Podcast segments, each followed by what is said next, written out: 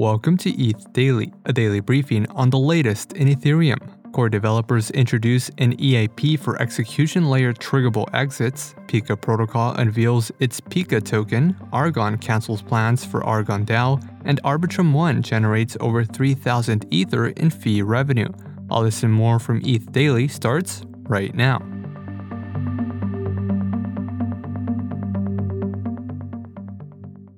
Ethereum core developer Danny Ryan introduced EIP 7002, a specification for execution layer triggerable exits. The EIP would allow validator exits to be executed with 0x01 withdrawal credentials. Currently, validators have two keys, including an active key and a withdrawal credential. The active key remains hot, while the withdrawal credential can remain cold until exit. However, only the active validator key can initiate a validator exit. EIP 7002 seeks to solve custody issues where an active validator key owner can hold the stake hostage, as well as in the event of lost active keys. With the EIP, only withdrawal credentials are required for validator exits. The EIP is especially helpful for liquid staking token and DVT staking protocols.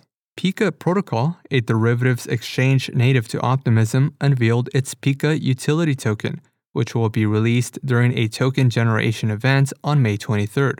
Users will be able to stake Pika to access trading fee discounts. The protocol also plans to use Pika as a gas token on its own chain that will be built on the OP stack. Pika will have a total supply of 100 million, with an initial circulating supply of 19 million. The team has allocated 19% of token supply to the token generation events, 30% to future rewards, 20% to growth and DEX liquidity, 20% to core contributors and advisors, and 11% to retroactive and future airdrops. Early users of the protocol have also been whitelisted for the token generation events. Notably, the allocation does not feature VC or investor allocations, as Pika Protocol has been fully self funded. The protocol will also have an escrowed Pika token, which is non transferable and locked for one year. Over the coming months, Pika plans to work on the launch of its V4 upgrade and an NFT perpetuals exchange. Aragon, a project that provides infrastructure for DAOs, has scrapped plans for the launch of its DAO.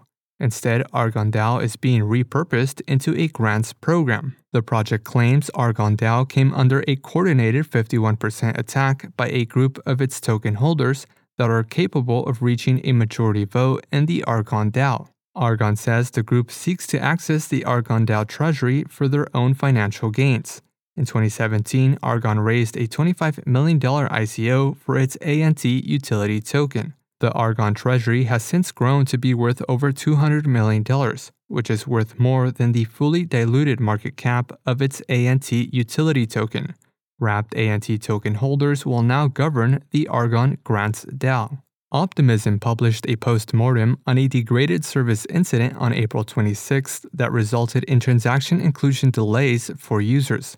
A 10x increase in the rate of transaction requests from 8 transactions per second to 95 transactions per second led to issues such as rate limit errors and reverted transactions. Optimism cited a flaw in the pre Bedrock system in which a read only copy of OP mainnet, known as a replica, is unable to keep up in indexing new blocks created by the sequencer during the high throughput. As a result, there is a delay between the sequencer creating new blocks and the replica indexing them during high throughput. Optimism routes read only requests to a replica to protect the sequencer against traffic spikes.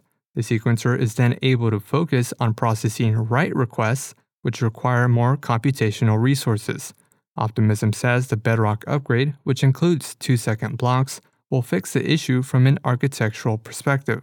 And lastly, Arbitrum One has generated over 3,300 Ether in transaction fee revenue, consisting of 2,700 Ether from Layer 2 fees and close to 600 Ether from surplus Layer 1 fees. Since the sequencer pays for Layer 1 transaction fees, users must pay for their transactions in advance. Any surplus transaction fees not consumed by Layer 1 as well as all Layer 2 fees, are collected and allocated to the Arbitrum DAO treasury.